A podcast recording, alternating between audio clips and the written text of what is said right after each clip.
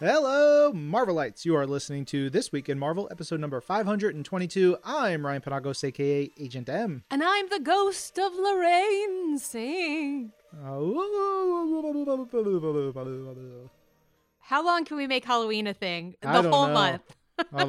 Uh, yeah, it's pretty much been all month long, which has been great. I've taken a pause in my Halloween movie watching recently because I've been playing something that we're going to be talking about a little bit. But as the time of recording, we have the final two Michael Myers movies to watch this week, and I'm very excited because I hear great things. I'm more or less on the same track as you. Oh, I did watch One Cut of the Dead, which was recommended to us by Phil Nobile Jr. of Fangoria.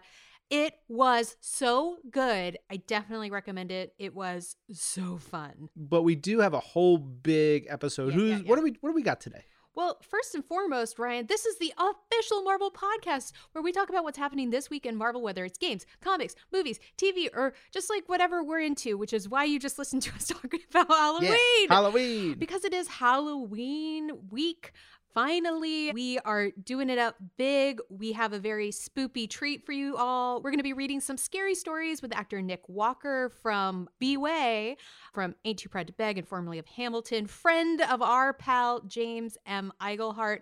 Plus, we're going to call up some other folks on this episode, get into the Halloweeny mood. So let's do it. Let's go trick or treating. Yeah, the Twim phone's going to be in heavy rotation this episode, which is very good. One last Halloween tidbit I wanted to share with everyone. Catherine Grace, she is goofy for Halloween, but whenever she sees any Halloween decorations, she calls it just blanket Halloween.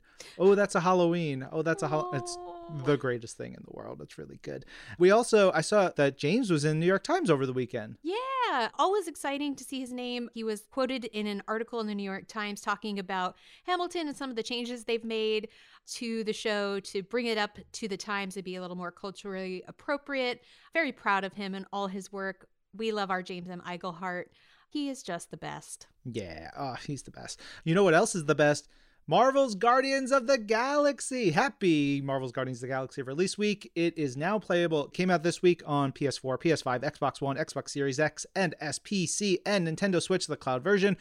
And holy moly, this is the game that I've been playing that's taken over a lot of my whatever free time I've had, really. It's so good. It's some of my favorite Marvel storytelling of recent memory, of any medium, whether you're talking about games, comics, movie, film, TV, whatever. The writing, we've had Mary DeMarle from the Eidos Montreal team, who's like the head writer mm-hmm. and leads the writing team for the game. She's been on the show a couple times. She crushed it. Her and her team have done such an amazing job. The amount of detail in this game, I mean, the dialogue and the story are all really, really fun, but just the amount of work that went into every single aspect of this game is crazy. Like, I can't get over all of the sort of flavor text that you can experience with the visor on.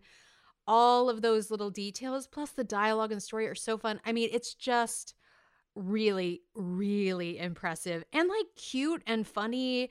And also, like, I am not as proficient a gamer as you are.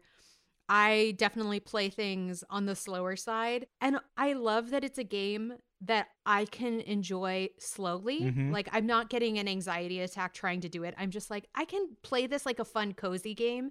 You can also play it really fast and adventure based, you know, and like really run through the game, but you can also just sort of like explore the world and hang out in it, which is so fun to me. And when you do, like you discover more. Mhm. There's a lot of cool stuff to see that is totally if you don't search it out, you can miss it Yeah. in your playthrough, which is a testament to them to putting in all that effort.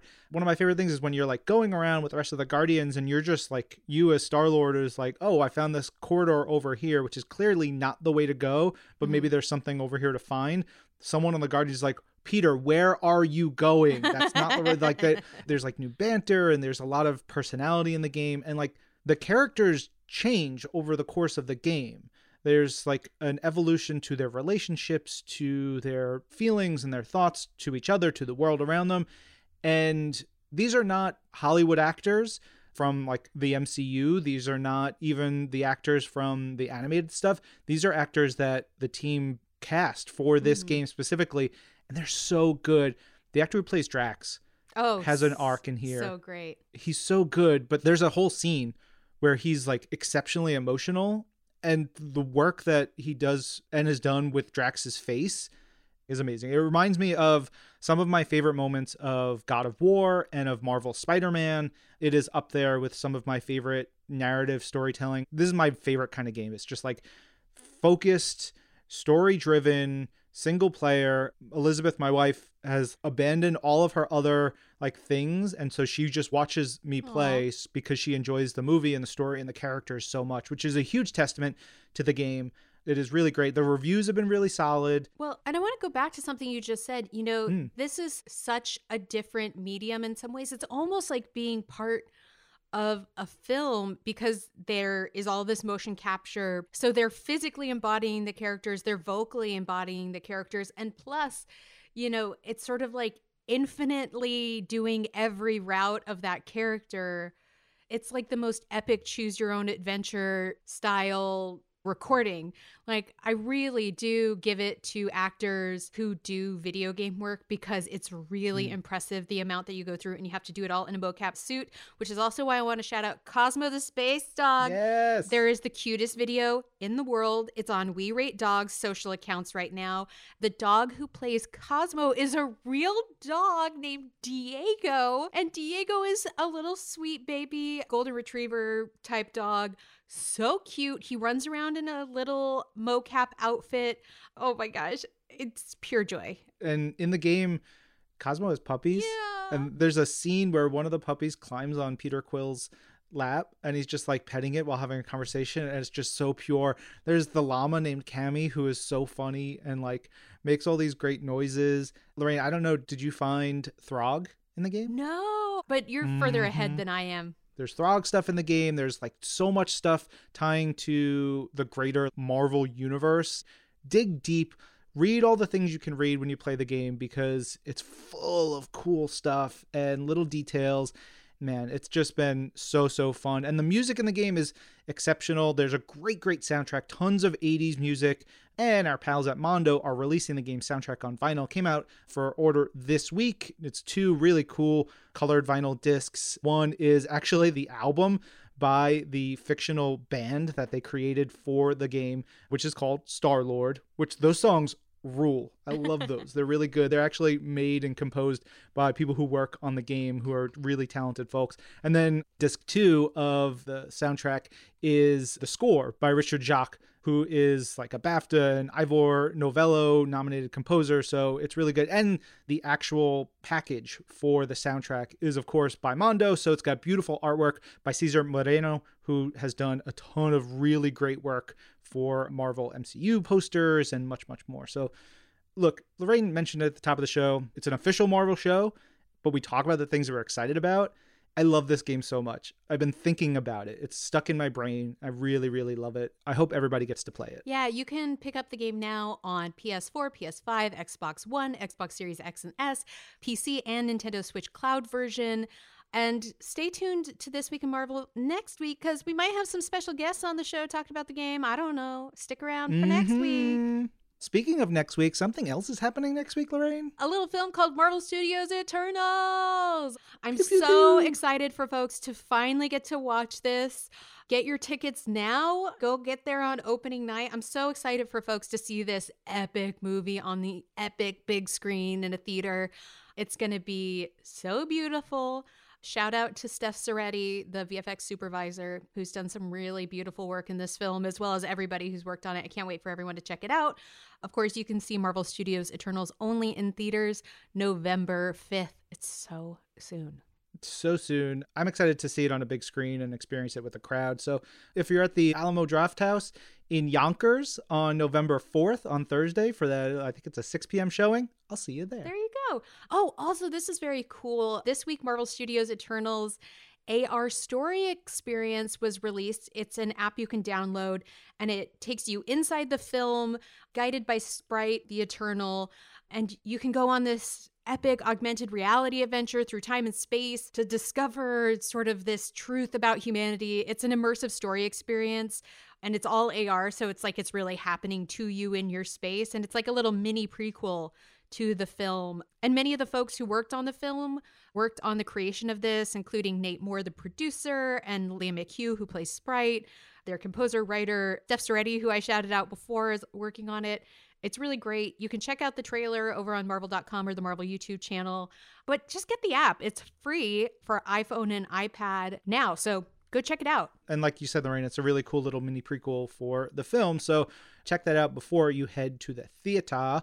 All right, let's get back to the spoopy side of things for this Halloween episode because we have a new spine tingling Spider Man series. It's literally called Spine Tingling Spider Man. I feel like there's a pronunciation you're not doing right. Like it should be like spine tingling Spider Man. Spine tingling Spider Man. There we go. That would that would make Nick Lowe happy. Yes. We always want to make Nick Lowe happy. He's the editor on this project, and it is an Infinity comic. So it's one of those cool new experiences you can only check out in Marvel Unlimited.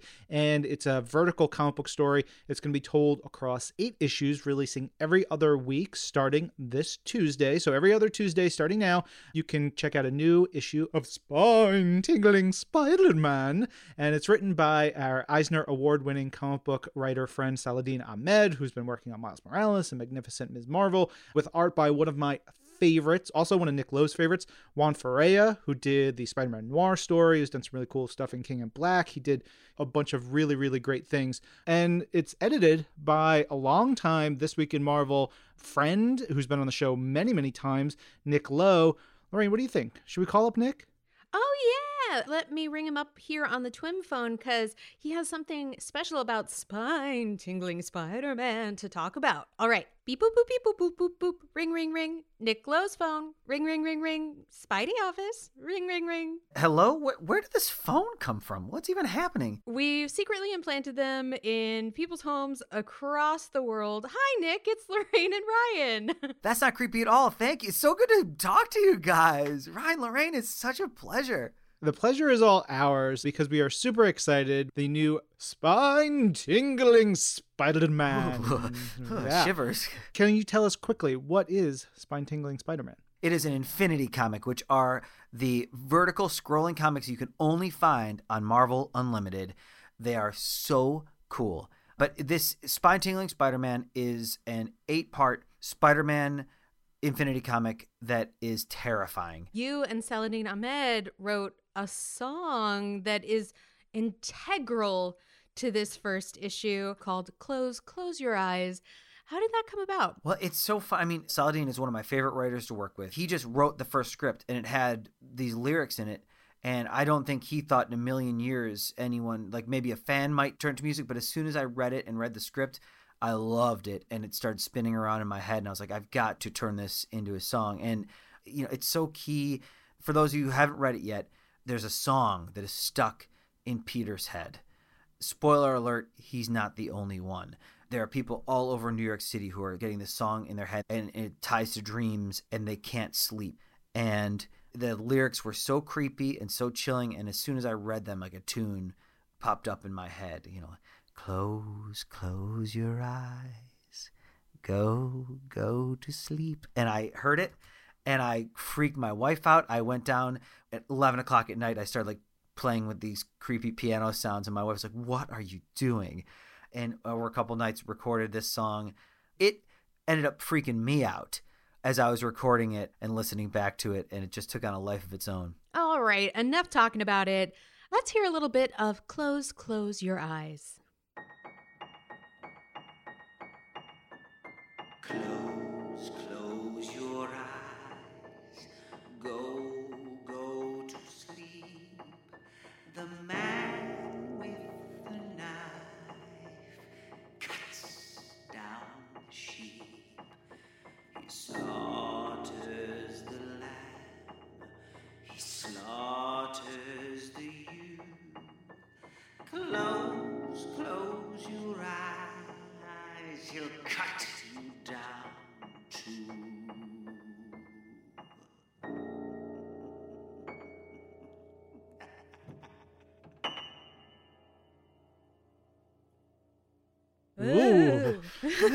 Wunderbar. If we weren't all virtual at this point, I would ask one of you guys to hold me after listening to that again. I just like, you know, just sh- shivering and terrified. Well, speaking of shivering and terrified, what should we be looking forward to in the coming seven parts of this series? What can you tease Ah. for us? every two weeks an issue of spine tingling comes out and every two weeks there's going to be something to give you the shiveries not only does spidey have to get to the bottom of this mystery but he's going to run into a classic spider-man villain the big question will be whether this classic spider-man villain is behind it or if they are just another victim of this and it, and you know once you meet this this villain who's been trying to slay spider-man for a long time if there's something that scares even them, you know you are in trouble. In the song lyrics, who is the man with the knife who cuts down the sheep? And who will be his victims? He's gonna have like you know if you, if you listen to the whole song, so there's there's a couple versions. There's one that we did just for trailer, and then there's one I did extended cut that you can find on Marvel.com. If you just search "Spine Tingling Spider-Man theme song," it'll come up in your search, and you can listen to it. And the lyrics that Saladin wrote, because the lyrics in the first comic are just the first couple little verses, the first few couplets. And then each chapter we get a few more lyrics along the way. And there's a big hint of who is another victim of the sleep stealer if you listen to the whole thing. But I do have to warn you if you listen to the whole thing, not only are, are there some really creepy bits and pieces at the end of that song, but uh, you might fall victim to the sleep stealer yourself. Bum, bum, bum. Nick, thank you so much for speaking with us. Oh, my pleasure. It is always a pleasure. I hope you all like Spine Tingling Spider Man. Click. Hang up. That's the sound of a phone hanging up. I don't think you've ever seen a real I'm phone really or bad heard at one, it. but thank you very much, Nick. Let's move on and talk about some more Spider Man with Savage Spider Man. It was just announced on Wednesday, written by Joe Kelly with art by Gerardo Sandoval. It's going to spin out of Nonstop Spider Man in February of 2022. Nonstop Spider Man was a super cool story where the idea was to have Spidey just like going, going, going. He fought a lot of villains. His internal monologue was really fun in this series. Joe Kelly has been. Joe Kelly is Joe Kelly. He wrote incredible runs on tons of comics X Men, Spider Man, Deadpool, and so much more, and had a lot of fun with that series. A lot of wonderful Chris Bachalo artwork. So, this is coming out of what happened at the end of that series. And Gerardo, he does really cool monster stuff incredibly, incredibly well. Also, this cover has me super pumped because it's like half traditional Spidey and half creepy monstery Spidey. Would you say a half savage Spider Man? I'd probably just say creepy monster, but well, they're going with savage Okay, as the title, right, so I think right. that's what they want. It's going to be big, fun, weird stuff, and that's coming out in February 2022. yeah. We also got the announcement of X-Cellent number one by Peter Milligan with art and cover by Michael Allred and Laura Allred, uh, just one of the greatest teams of all time. And this should make you feel ecstatic because the X-Statix creative team is returning for X-Cellent. Very well done, Lorraine. Yeah, this is super exciting. We recently did a reading club on Marvel's Pull List about X-Statix, and if anybody out there has not read the X-Statix run, which was started in the X Force comics of the early 2000s, it's that creative team getting to go back and tell more stories with these characters and new characters, and it's I'm just ecstatic. I kind of love uh, the underdog team that's sort of like looked at as has-beens. I think it's going to be really fun, and also like the Allreds for everything always, and teamed with Peter Milligan, just like icons only. And Doop. Don't forget, and Doop, a dollop of Doop, and it makes it even better. I love Doop. Doop for president. Doop for president, yeah. Also announced Ghost Rider number one by Wolvie Righty, Benjamin Percy, the man most similar to Wolverine in his actual life, Benjamin Percy, uh, as well as artist Cory Smith. This sounds like a really interesting story. Johnny Blaze is back as Ghost Rider. He has a perfect life, wife and kids, a steady job, trying to be a normal dude, but you know, like haunted by uh, bloody visions of the past and stuff. it's a really interesting take from what we hear like you know this dude with an idyllic life and something's gnawing at him something's wrong something is below the surface i think Benjamin Percy can do horror and he can do weird and he can do fun and violent and crazy scary. So that's great. And Cory Smith, this might be the big breakout book for Cory, who's been doing killer work for quite a while for us. I'm super jazzed for this. And 2022 is, I believe, the 50th anniversary for Ghost Rider. So it's going to be a year of vengeance. Yeah, big 50th anniversary 2022. Oh, speaking of things that are here, here, here, Women of Marvel, the podcast has returned. It launched this week. Episode one is now available wherever you get your podcasts. This season's going to be eight episodes. It comes out every week on Thursday, so the day before this one. And in episode one, Angelique Roche, Ellie Pyle, and Judy Stevens welcome the new assistant editors to the Marvel family and chat with two really cool women who are basically professional fans cosplayer Stella Chuu and TikToker officially Divinity. They talk about fandom and how it's changed through the decades and especially in the last couple of years during these unprecedented times. So keep up with the whole season, listen to the episodes. There's so much more from witches to fanfic to Star Wars, just lots of good stuff. Shout out to our Women of Marvel friends. They're doing great work over there, so definitely go check them out and support them. Yeah, and Judy just had a birthday, so happy birthday, Judy. Yes, she's happy 72 belated. years old and uh, still being amazing at her cosplay. Oh she also posted a great cosplay picture of her as Captain Marvel by uh, pal Pat Leica. She posted that on her Instagram, and it looked really great. But we still have more podcasty stuff to talk about. Marvel's Wastelanders Hawkeye has episode five out this week. It is called Leap of Faith. It's now available only on the SiriusXM app and Marvel Podcasts Unlimited on Apple Podcasts. In this episode, Kate and Bobby join forces to bring Ash back from the circus, and after a visit with Raven, Ash catches Junior in a lie. So let's just uh, give y'all a little clip from this episode. It's just over here, Ash. This tent here is the one I was telling you about. This is who you want me to meet, Junior? The tattooed lady, really? You're gonna like her. Come on, let's go inside.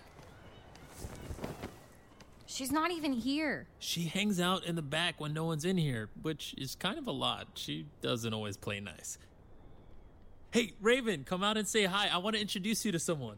Junior, you came to visit. It's quiet out there. Ah, and you brought a friend. Hey, I'm Ash. Ah, well, hello there, Ash. You're Clint's daughter, yes? Whatever. Yes, you're Clint's daughter. The Avengers, Cap, Tony, Wanda. They all saved me from a dark place, from going down a dark road to somewhere I could never find my way out of. Without them, I don't know what I would have been, where I would have wound up, and I never want to find out.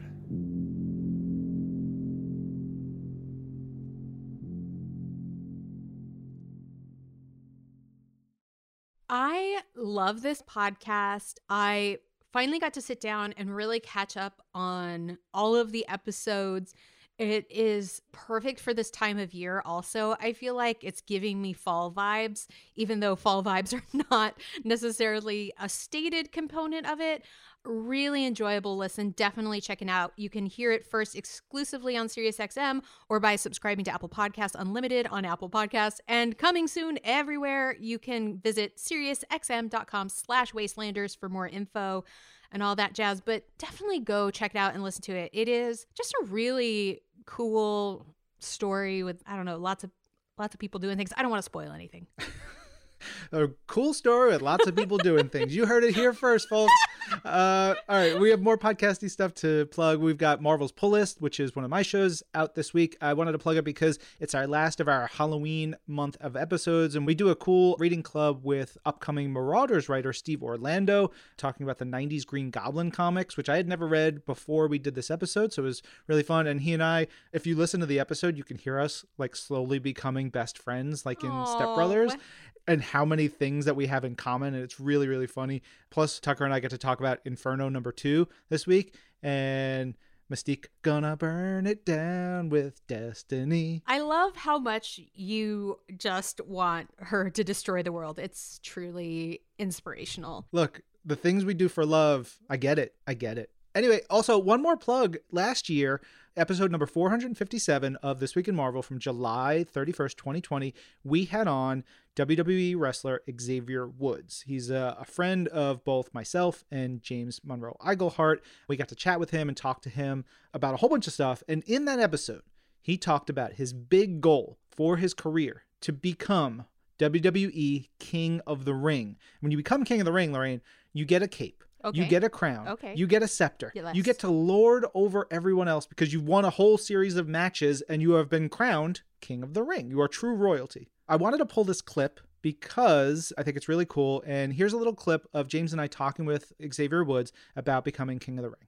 I am vying for the king of the ring. It's the only thing left that I want, that I need. I need it like air to breathe. I needed like water to survive. I needed like food, like sustenance in my belly because I am not hungry. I am starving and I will never be satiated. But I want the crown for a little temporary rest because my neck has been getting bigger while I've been out, and heavy is the head that wears the crown.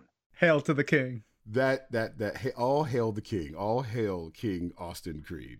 So that was over a year ago. Well, congratulations, King Xavier, because he did it. It was really cool. He posted a bunch of emotional videos of like, this is the thing that he's wanted. And so we're very happy and very proud of our friend. I know James is very happy for him. I'm very happy for him. And we wanted to share this clip and this joy around great people doing great things. Yeah, the best. He's so nice, too. Just what a lovely human being. But moving on, we've got even more stuff to talk about. Hasbro PulseCon. Ryan, get us Oh into God. this Oh recap. God. what happened at Hasbro PulseCon this time around? Yeah, so Hasbro PulseCon was two days. It was streamed on the Hasbro Pulse YouTube channel, and they covered pretty much everything that they do. So Transformers, G.I. Joe, Mighty Morphin Power Rangers, and of course, they ended the whole thing with Marvel Legends and all kinds of great Marvel stuff. So they had friend of the show, Jesse Falcon, on. They had some of our other friends, Dwight Stahl and, and Ryan Ting and Dan Yoon on, and they got to talk about some really cool stuff. They got to reveal a whole bunch of stuff. So they revealed Captain America two pack of Steve Rogers Captain America from Marvel Studios Avengers Endgame, as well as Sam Wilson from Marvel Studios The Falcon and the Winter Soldier. Those are coming in spring. They had a Winter Soldier figure coming in spring. And next year, 2022, is actually the 20th anniversary of the original Marvel Legends wave, which is wild to think about. Mm-hmm. So they revealed some figures inspired by the original wave,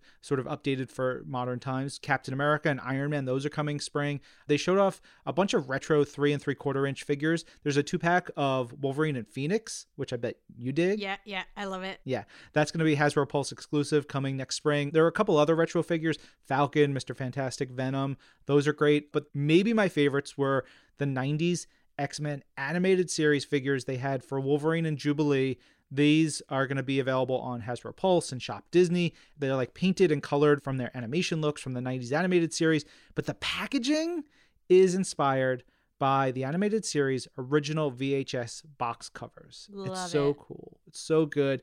And did you notice that the Wolverine figure, Lorraine, comes with a tiny framed photo of Scott and Jean, and you can actually have him like doing the the, The meme. pose on the bed, looking Mhm. sadly. Yeah, and it was really cool because they brought on Eric and Julia Lewald from the animated series and from the great books about the animated series to talk about X Men. It's it's great. we had them on the show and they were phenomenal. They were phenomenal. Yeah, you can go back and listen to them here on This Week of Marvel a couple months back. There were Scarlet Witch and Vision figures, sort of inspired by West Coast Avengers comic styles. They revealed a Null figure from King in Black, and they had Donny Cates on the stream to do it, and it was really cute because like they showed Donny the figure, the render for the. It seemed like the first time he was seeing it, it was the first time the world was seeing it, and it was just like so cute So pure. pure is the right word. Baron Zemo figure looked really great, and they had David Nakayama, an amazing artist on the stream, talking about the art that he does in conjunction with the Marvel Legends stuff. David does some amazing Marvel covers, but he showed off art for Vulcan, which is a new figure coming out. Vulcan being one of the Summers brothers, and then finally they revealed a Despair figure who is relatively kind of obscure Marvel villain, but one of like the coolest costumes because it's just black and white and it's gnarly as hell. Yeah. I want this Wolverine, the animated style figure. He's so beefy. he looks almost like the video game version of Wolverine where he's like so compact and rounded shouldered. Like I just imagine doing that little back and forth shuffle like all video games. So I want them all. Yeah, I know. So good. Lorraine, as we talked about earlier in the episode, this is our Halloween week episode and our spook.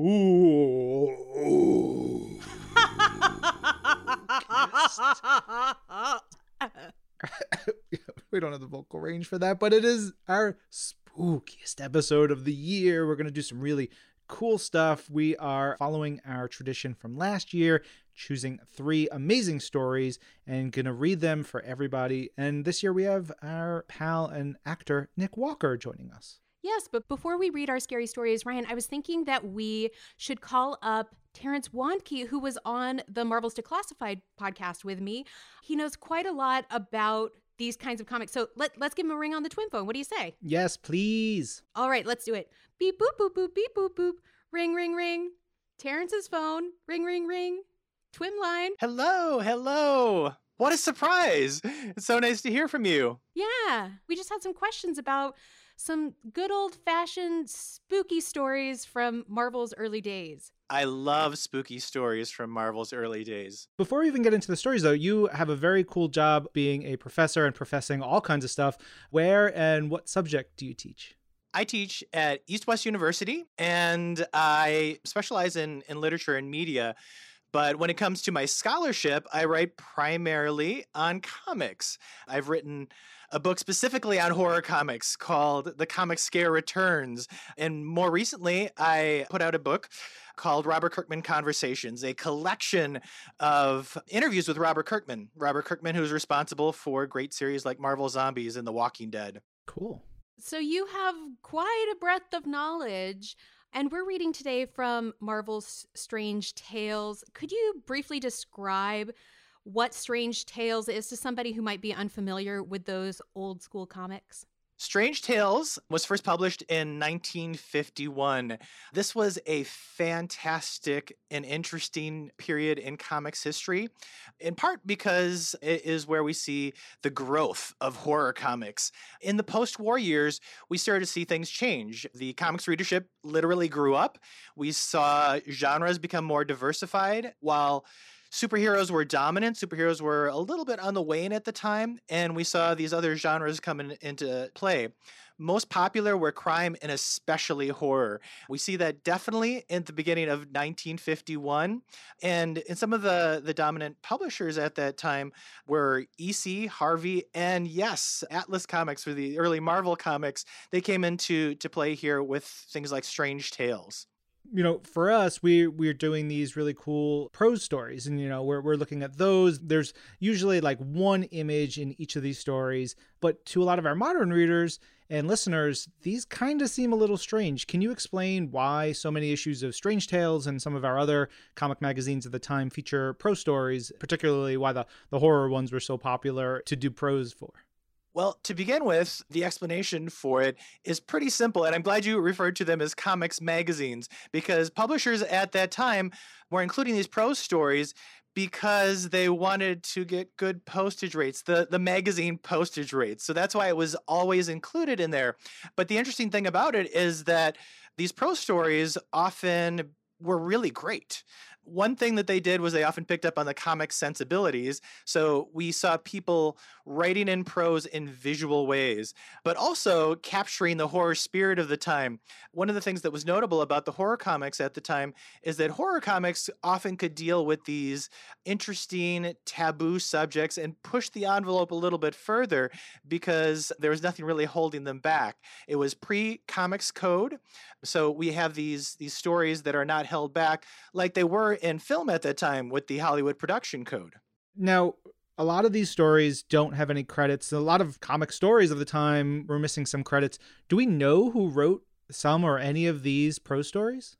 Occasionally we do, but for the most part we don't. It was typical to publish these stories without any credits given to the writers for the prose stories or the writers and the illustrators for the comic stories. It was just the habit at the time, and it wouldn't be until the 1970s that we see these credits done very widely. Well, you've given us so much wonderful context. Before we go, do you have an all time favorite old school Marvel horror story? Oh, you know, in terms of the prose stories, you know, there, there's there's a couple that I really like that pick up on certain things that are characteristically horror. And the one that I, I like best is probably The Strange Man from Strange Tales number 28. The reason I, I like this so much is that it deals with something that was characteristic of the time. It was an amnesia story. And I think that ties together with a lot of the anxieties that people had in the, the, the Cold War era, this fear of who I am and what might influence me. But I love this one because we wake up in this this terrifying scene and basically, the person who's in the middle of it has to figure it out. The bloody dagger, the dead body. Who am I in the midst of this? And what does it mean for me? These are the types of stories that I loved from that time period because it sort of dealt with this burgeoning field of psychology. What made us who we are? And sometimes the answer is, well, whatever makes us who we are, if it's our instincts, it's our culture, it makes us into something pretty horrible. well, that's very appropriate for this week and for Halloween. Thank you so much for speaking with us, Terrence. Have a great, great Halloween weekend, and uh, we'll talk to you soon. Great. Happy Halloween to you. If you want to hear more from Terrence and you want to learn more about some of these classic tales of horror, definitely check out the first episode of Marvel's Declassified. It's a podcast that I co host with Evan Narcisse, going into Marvel's secret stories. You can listen to it on SiriusXM, on the SXM app, or on Marvel Podcast Unlimited on Apple Podcasts to hear more old comics reenactments, to hear more origins of horror comics in that first episode. It's a great episode. Definitely check it out and check out the whole series because if you love comics and you love Marvel characters, you will definitely love Marvel's Declassified. Yeah, but we can't wait any longer. We need to bring Nik Walker into the show so we can read some awesome stories. Let me see if I can make a connection. Ooh. Ooh. Nik Walker. Spoopy phone. Ring, ring, spoopy phone. Whoa. Oh, oh, ah. It's Nik Walker.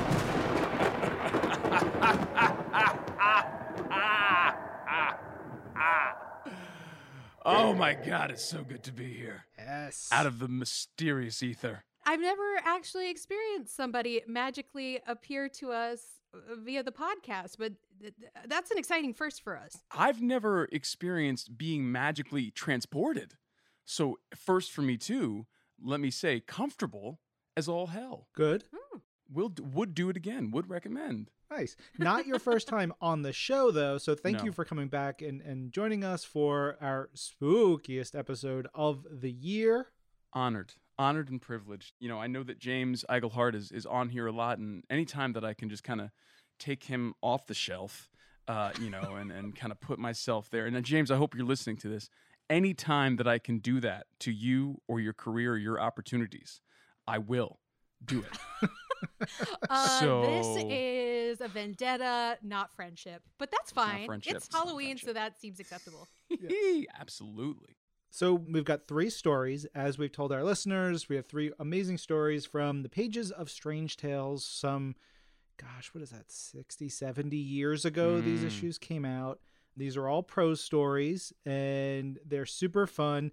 Nik, you have so graciously offered to read our first story. What is it called? It's called The Strange Man. And I will say I'm a huge so I'm a huge horror nut and it's it's a love that has developed over over the pandemic but but certainly has been bubbling for like years and years and years. I've always kind of dipped my toe in and you know whether it's movies or or reading horror books or whatever, this story has one of the best opening lines ever.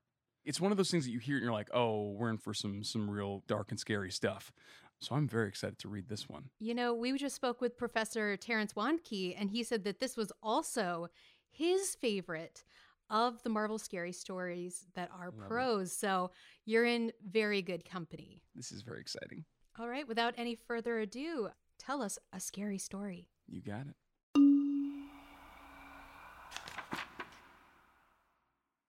The Strange Man from Strange Tales, issue number 28.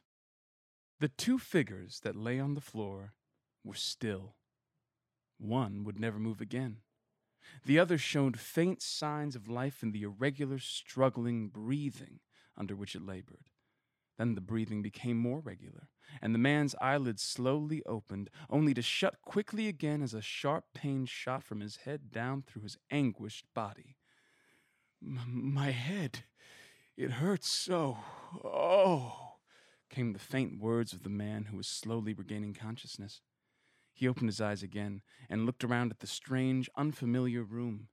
His gaze went to the ceiling, where a light fixture was slowly becoming less hazy. Then he saw the couch, the rug, so unmistakably covered with signs of struggle. His eyes lowered to the floor. They saw a shiny object tipped with red. Then he discovered the object was in his own hand, gripped tightly. The thing was a knife. And the redness was blood. The man suddenly regained a mountain of strength, and he sprang up to a sitting position. It was only then that he saw the woman's figure beside him. She was not breathing at all, and the terrible wound in her back was ample proof that she would never breathe again. What has happened here? he asked himself, standing up. This woman dead. A bloody knife in my hand. Could I possibly have. No, it's too unbelievable. Why should I kill a strange woman? Why should I want to kill anyone? What's happening to me? Why don't I know what this is all about? He breathed heavily again, trying to realize that this fantastic thing was really happening to him and that he was not in the midst of a terrified nightmare. His hands were wringing with perspiration, and his head felt feverish and strangely unattached to his body. He checked the woman. She was really dead, and had been but a short time. I've got to get out of here before I'm discovered, the man said to himself, quivering. I must have killed her. I don't know why. I don't remember ever having seen her. Don't ever remember holding that knife in my hands. But here's the proof she is dead, and I'm a murderer, me. Suddenly he stopped, stunned. He didn't know what his name was. He searched his pockets hastily, but disappointment hit him full force upon the discovery that he had no identification on his person. He would go home, look through the house for papers, then he'd know who he was. That was it. He began to walk from the unfamiliar room when again a thought struck him. Home? He didn't know where his home was, or for that matter, whether he had a home at all. How will I find out who I am, where I live? he pondered. I'm a murderer. Won't people inquire of a man who goes around trying to discover who he is, what's caused him to forget? They'll find out. No, I must run away, away from this city and try to find some other way. Otherwise, someone will recognize me and give me up to the police when they discover what I've done. So began the man's search for his identity. He had a considerable amount of money in his pockets, enough to get him on a train out of the city. As the train rumbled through the night, he stared out the window. He recognized nothing about the city as the train began its journey to other places. Stores, people, streets were all unfamiliar. But soon the city was behind him, and the one memory he had, that of his murder of the strange woman, drummed in his brain steadily. At the very last stop, he got off the train and fell exhausted on a bench in the railroad diner, ordered a cup of coffee and a sandwich. Then, feeling somewhat better, he left the diner and roamed through the darkened streets of the new town. There weren't many people about, so when a hand touched his shoulder familiarly, he whirled about in surprise and fear. A drunk man was speaking to him. Say there, guy, you's, uh, he's familiar to me. Didn't we meet one night?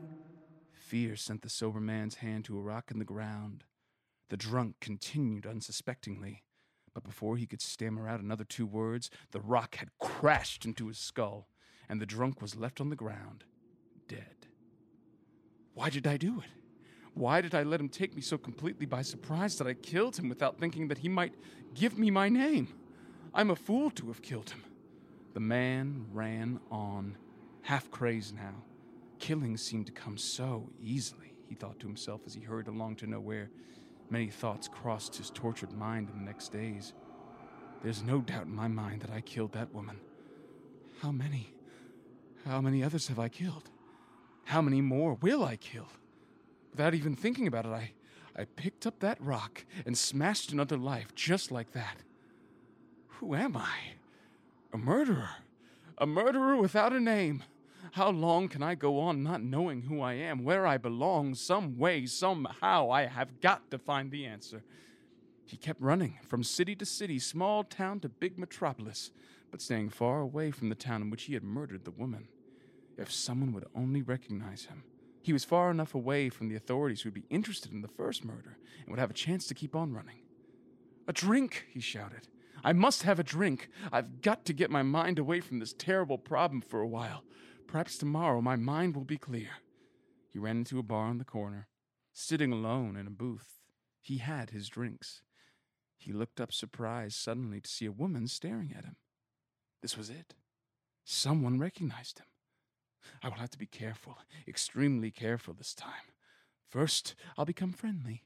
She'll come over to me and speak to me. Then we'll leave the bar, we'll walk around the streets, and she'll tell me who I am.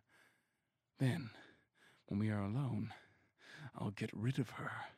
I will know who I am at last, he sneered. It worked just as he had thought it would. And when the street was quiet, he said, You thought I looked familiar, didn't you? I'm sure you wouldn't uh, remember my name. As a matter of fact, I can't for the life of me recall your name, she replied in all earnestness. You're lying, he shouted. You know my name. You know what I am. You suspected all along I would murder you as I've done to others as soon as you tell me my name. My name now, or you'll be dead in one minute. There was only silence from the frightened woman, followed by her stifled gasp as his hands went about her throat, then dropped her still figure to the ground. He had done it again. He had killed once more. How long could that go on? One way left. One way left. Only one way. To go back to where I murdered the first woman. Someone will surely recognize me, and although I'll probably be captured for that woman's murder, I'll know my name. It's driven me to madness. Killing comes too easily. And so he went back to the first city, the city from which he had first run.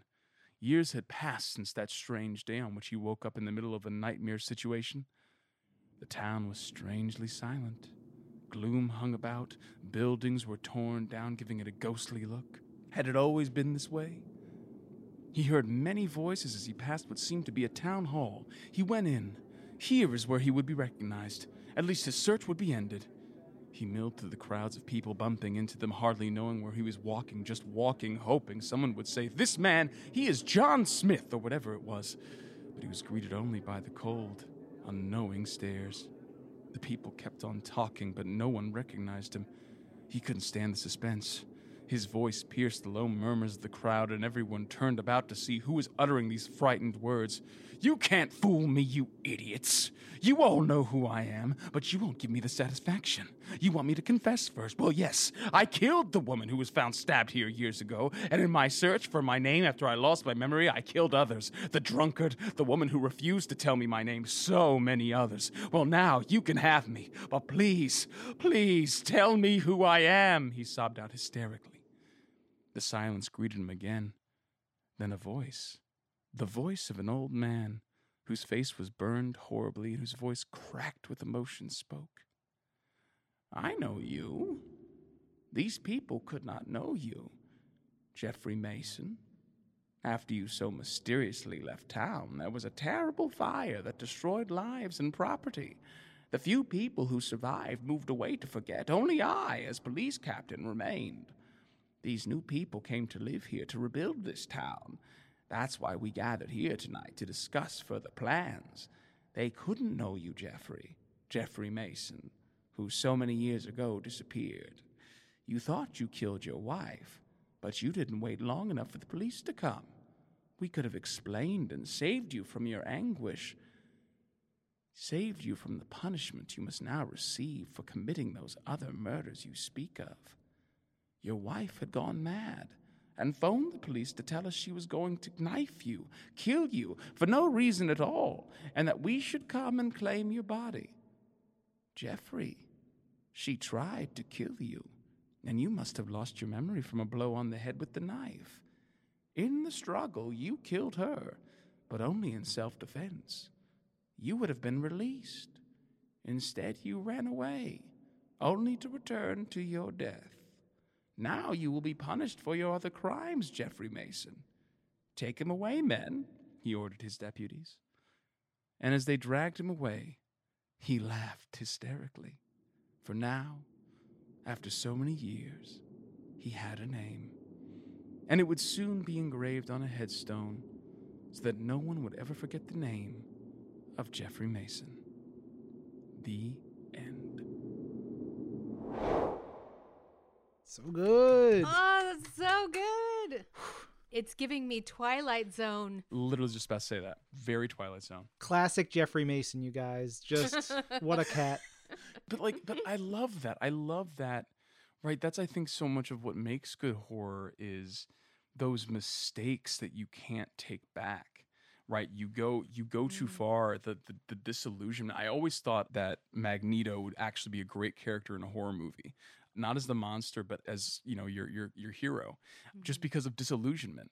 Right. The the idea that you would push something so far and never check in and never take a breath right the inability to take that breath is so often what gets us trapped in those situations in horror movies Yeah, I love the moments in horror films and horror stories that you can't take something back anymore. yep I just watched this film, Ghost Stories, which is a British uh, horror anthology last night. And there's this moment where this kid is driving and he hits what looks like a goat man, like kind of a demon esque creature, and he hits it. And he's like, oh no. And he Yep. stops and he looks and he sees what it is and he's like, gotta get out of here. And Yep. it's like that point of no return where it's like, I've killed something horrific. Is it a monster? Is there any going back? Can I fix it? Nope. This is our new normal. I just love it. That was an excellent way to start off our readings. I'm going to pick it up next with a story from Strange Tales number 14. So, my story is called You Only Die Once with an exclamation point.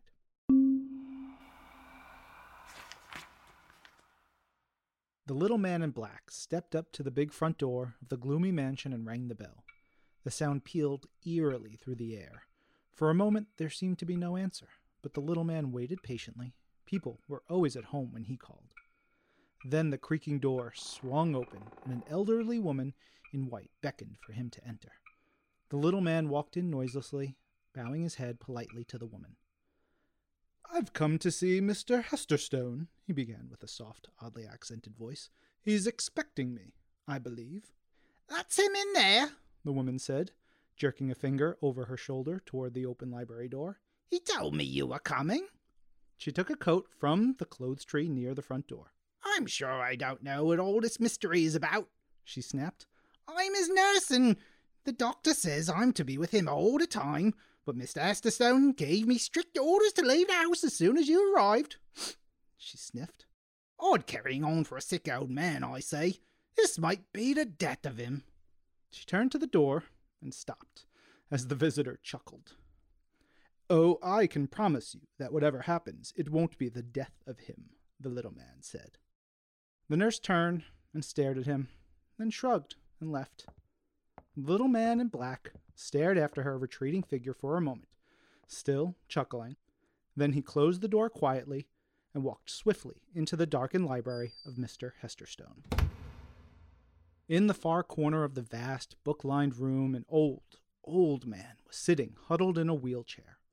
A floor lamp behind him illuminated the old man's hairless skull and threw shadows on the shawl that was wrapped around his wasted limbs. His half blind eyes peered at the visitor until he was sure of the little man's identity. Then Mr. Hesterstone's toothless mouth opened as he spoke querulously. "Hm, Finally got here, did you? About time. I'm an old man, liable to die at any moment. What didn't you hurry for? The little man chuckled again. Don't worry, Mr. Hesterstone. Nobody ever dies while he's waiting for me. Mr. Hesterstone raised a feeble, gnarled hand. Never mind that. You have it with you. His visitor nodded, patting his breast pocket of his black coat. I always have it with me, Mr. Hesterstone. But you, are you prepared to pay the price? What is the price? The old man quavered. Mr. Hesterstone, his visitor snapped.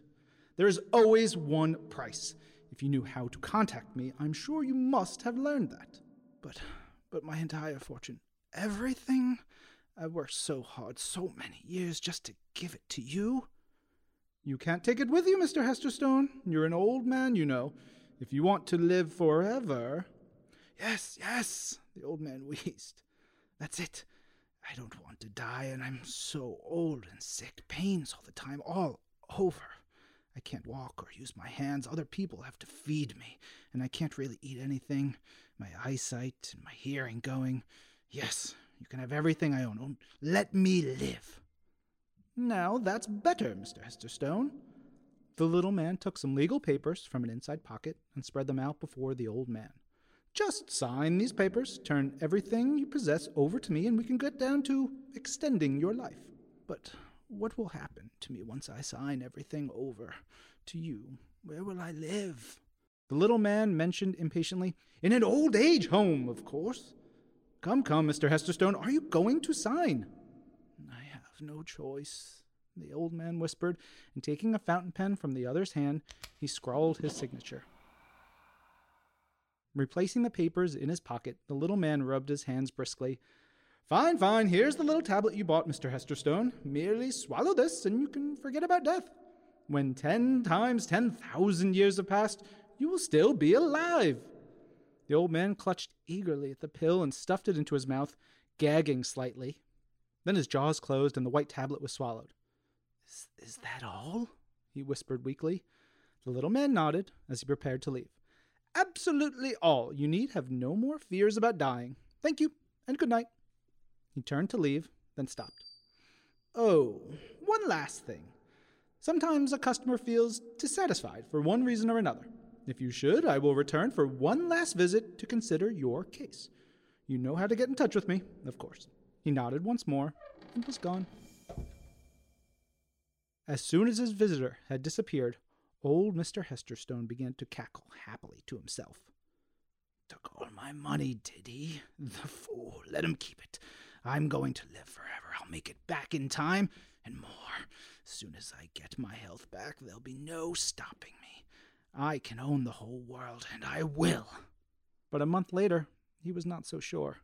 Some things had gone according to plan, of course. The day following the little man's visit, he had been removed from his mansion and carried to the old age home. The place was pleasant enough, but certainly not a place he'd want to stay in too long. The doctors, who had been expecting his death almost hourly, were first surprised that he remained alive, then, shaking their heads, admitted they had no idea when he was going to die. The one thing that was wrong, however, was that Mr. Hesterstone didn't seem to be getting any healthier. He still had the same wrenching pains, his eyesight and hearing were as weak as they had ever been, and he still could not use his hands or legs. Finally, in desperation, he summoned the little man, using the secret method he had spent so much time and money learning. The little man in black walked up to Mr. Hesterstone one afternoon as the old man was sitting in his wheelchair in the front yard of the home. You called me, Mr. Hesterstone? he said politely. Is there anything wrong? Of course there's something wrong, the old man snapped. You've cheated me. I'm as sick and as feeble as I ever was. You promised. That you'd live forever, the little man finished. And so you will, Mr. Hesterstone. But I didn't promise health or youthful strength or anything like that. Eternal life is what you paid for, and eternal life is what you are going to have.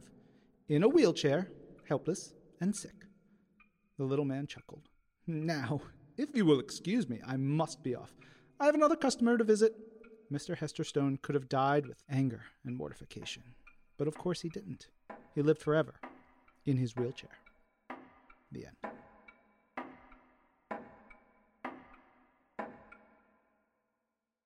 A cautionary tale about contract law. right there. Right there. Read your contracts, folks. Seriously, get a good lawyer. Mm-hmm. Mm-hmm. Mm-hmm. It's so funny because we've all heard that story in so many different variations, but I just love the idea that it really is a natural order of things. You are born, you live, and you die. And to mess with that, there's always going to be some catch. There's always going to be something. Nothing is Mhm. free. There's always a price. Well done, Ryan. A beautiful reading. Give that woman seven seasons and a film, please. Please. Oh, she's all right, dearie. as soon as you said, I said, "Well, this is a character that we need to hear again and again." Come back. All right. This is Sorcerer's Justice from Strange Tales number 21.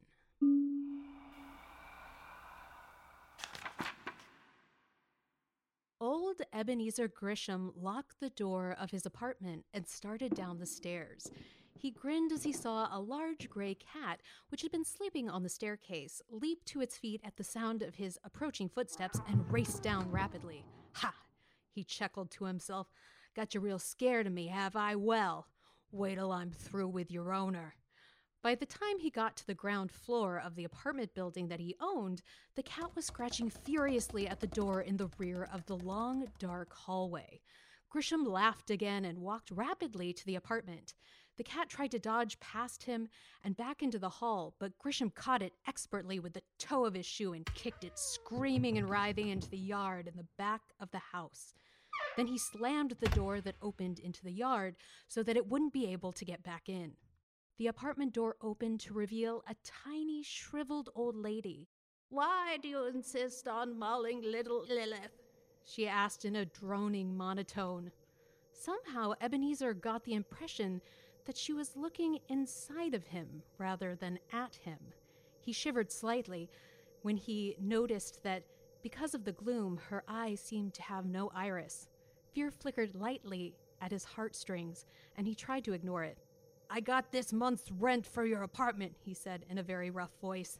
The envelope you left under my door, Mrs. Rolliman, contains only $25. It should have been 75 But the legal rent ceiling for this apartment, sir. Don't talk to me of legal rent ceilings. You're going to leave an extra 50 in cash in the rent envelope each month, or I'll make your life here so miserable that you'll be glad you picked up that mangy old pet of yours and got out of my building. Then see if any other landlord wants to take a crazy old woman in. Mr. Grisham, sir, I lived in this apartment for over 65 years. She began again in the same deadly monotone. None of the previous owners of the building ever treated me this way, and I got along very well with all of them. None of them ever tried to force me to do anything illegal. And as far as I'm concerned, he broke in triumphantly, Neither am I. You'd have to prove it in court first, and I can hire a first class lawyer, whereas I doubt that you could ever even a third rate one. And besides, who believed the word of a crazy, cranky woman, a woman who had admitted to the public more than once that she was a witch? Who'd believe her against a respectable, well known property owner like myself? No, Mrs. Rolliman. You either pay that extra $50 a month or you go. I didn't buy this building for my health, you know. No, Mr. Grishamsham, she said softly. You did not.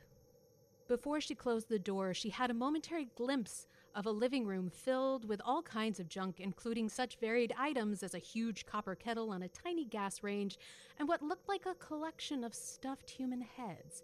He shivered again as he made his way outside. Much more than the increase in rent, he wanted to drive her out of his building. He didn't like her and felt she gave this place a bad name. Steve, the janitor, was sweeping the sidewalk in front of the house. Good morning, Mr. Grisham, he began respectfully, then hesitated. Oh, Mr. Grisham, uh, it's none of my business, but I'd be a lot more careful about insulting Mr. Rolliman if I were you. Well, you're not me, Grisham told him sharply. I know that, sir, but believe me, that woman is a real honest to goodness witch. Anyone that tries to interfere with her gets punished horribly. I've lived in this neighborhood for years, and I know she can do awful things to people she hates. And this morning she was out here asking me if I could find the garbage I'd taken down from your apartment. Why my garbage? Grisham asked, puzzled. Because before a witch can put a spell on you, she needs something you touched personally. Best of all are parts from your body like hair or nails.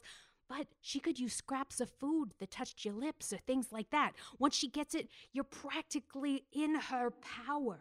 So I told her I hadn't taken any garbage down from your apartment this morning, which, of course, was a lie.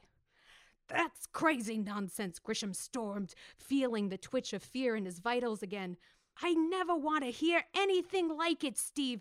Now get downstairs and start cleaning the cellar. But when the man had walked away, shaking his head dolefully, Grisham walked over to the huge gray cans, which were awaiting the sanitation department trucks. Swiftly, he searched among the soiled and unpleasant paper bags until he found the one that Steve had taken from his apartment that morning. He walked away with it very rapidly, and when he was a good distance from his own neighborhood, dropped it into public garbage cans. Not that I believe any of these crazy fairy tales, he muttered. Still, there's no sense in taking chances. If that woman ever could get me in her power. he shivered, this time violently. When he came back from his office that evening, there was no one else in the stairs. He thought for a moment of going in and bothering Mrs. Rulliman again, and somehow the conversation with the janitor that morning had made him uncertain. He climbed the stairs to his apartment, cursing himself for being a superstitious coward. Halfway up, he noticed a gray form rise and start running up ahead of him. He grinned. Lilith, Mrs. Rulliman's cat, was trapped in the staircase above him, and he could work some of his feelings about the owner off on her pet.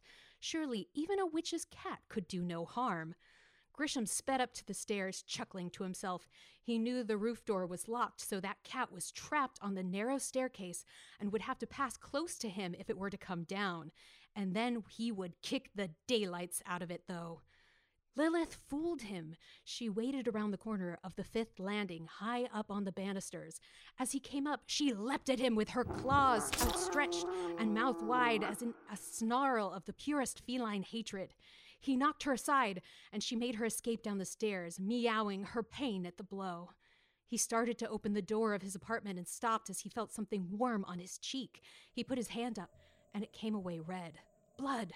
So the animal had managed to scratch him after all. Well, wait till the next time he caught it. A strange, unearthly singing from below made him freeze. Mrs. Rolliman's voice. It sounded like, like, as if she were putting a spell on somebody. Of course, all she had had to do was scrape some of the skin and blood off of Lilith's claws, and she had the personal ingredients. She now had control of him, according to Steve. He tried not to believe it, but abruptly began to feel queer.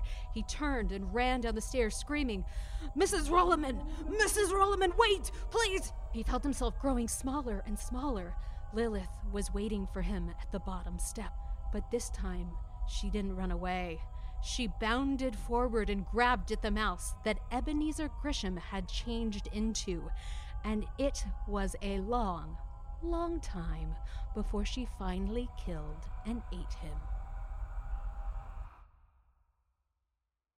Oh. Yeah, Lilith, get yours. As it should be. If you kick a cat, you deserve to be turned into a mouse. Seriously. Oof. I, I love a little witchy revenge story. Just Mhm. let sleeping witches lie, you know? Yeah. Oh yeah.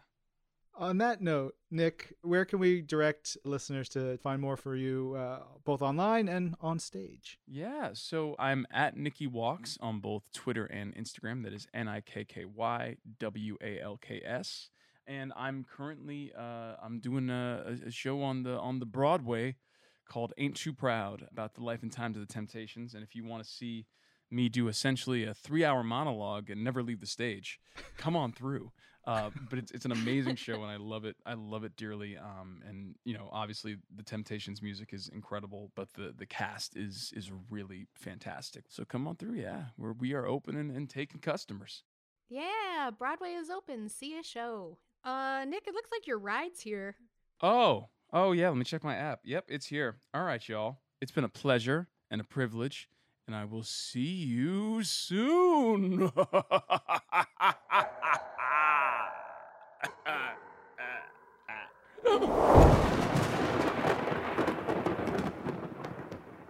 Where did he go? I guess he's more magical than we even imagined. But we've got to keep this show rolling because next week we have creative director for Marvel Games Tim Sang and art director for Marvel's Guardians of the Galaxy Bruno Gauthier Leblanc. They are on the show to talk about Marvel's Guardians of the Galaxy. It's going to be very fun. We get really cool in depth and behind the scenes on a lot of stuff, especially the look of the game in many ways. So, with that in mind, our question of the week for next week is Who is your favorite character in Marvel's Guardians of the Galaxy? And maybe you're like, oh, that's an easy one. But as many of you play through the game, you're going to experience a lot of really cool stuff, a lot of twists and turns, a lot of emotional beats.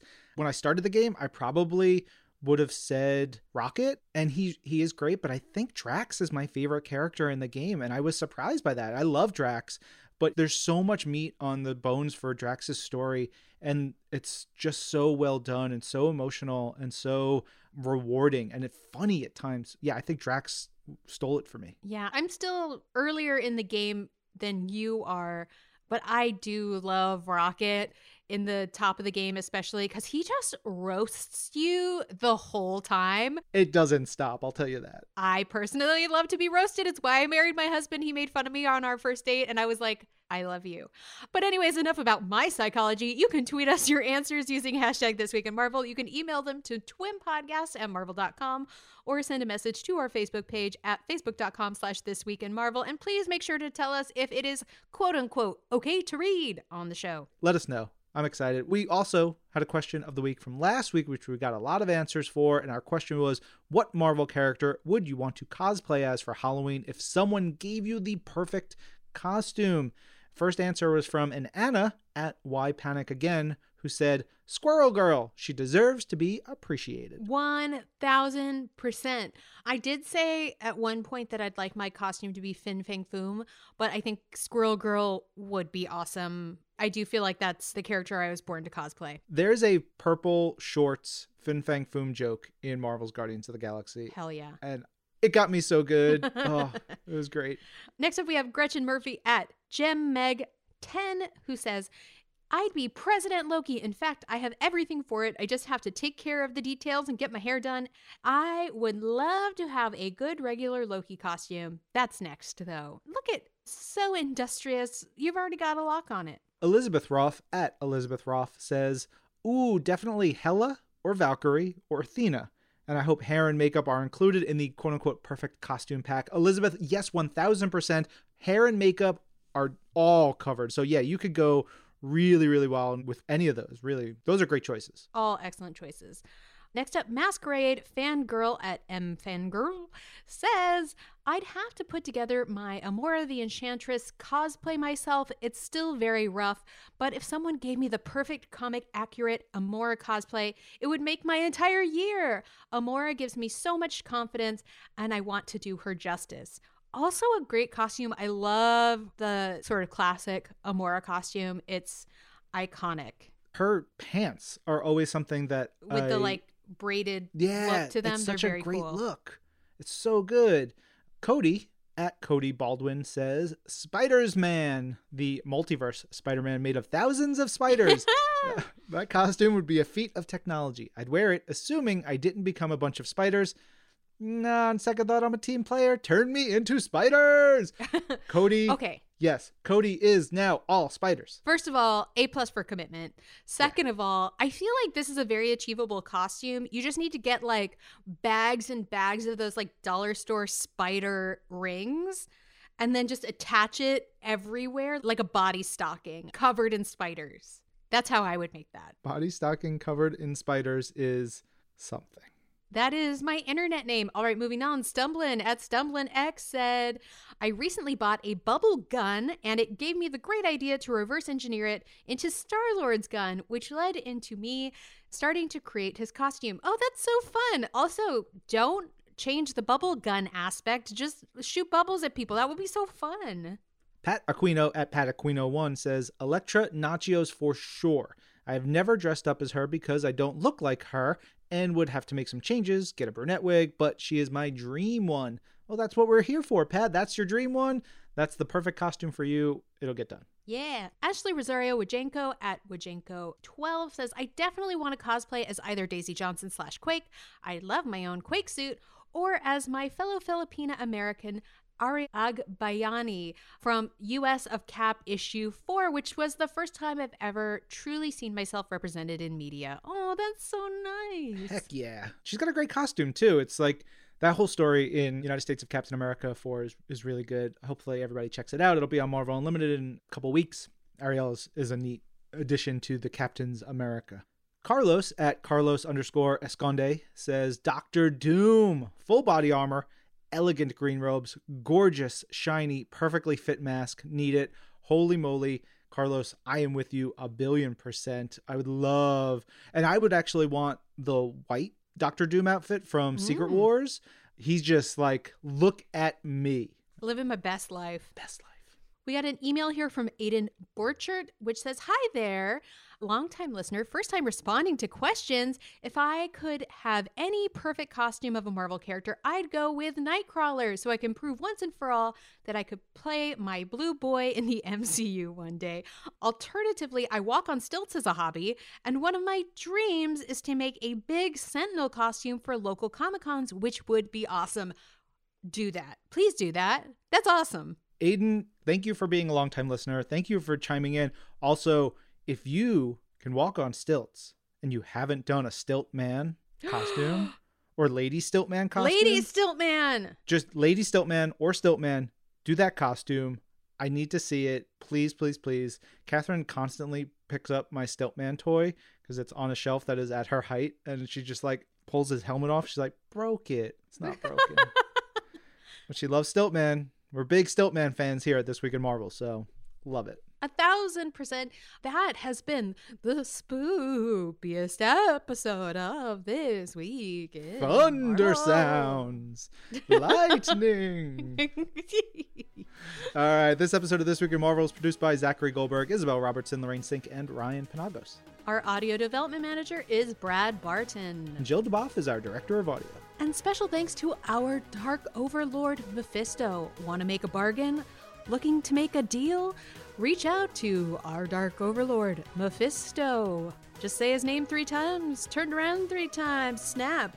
Put one foot in, put one foot out, shake it all about, and that's how you contact our Dark Lord Mephisto.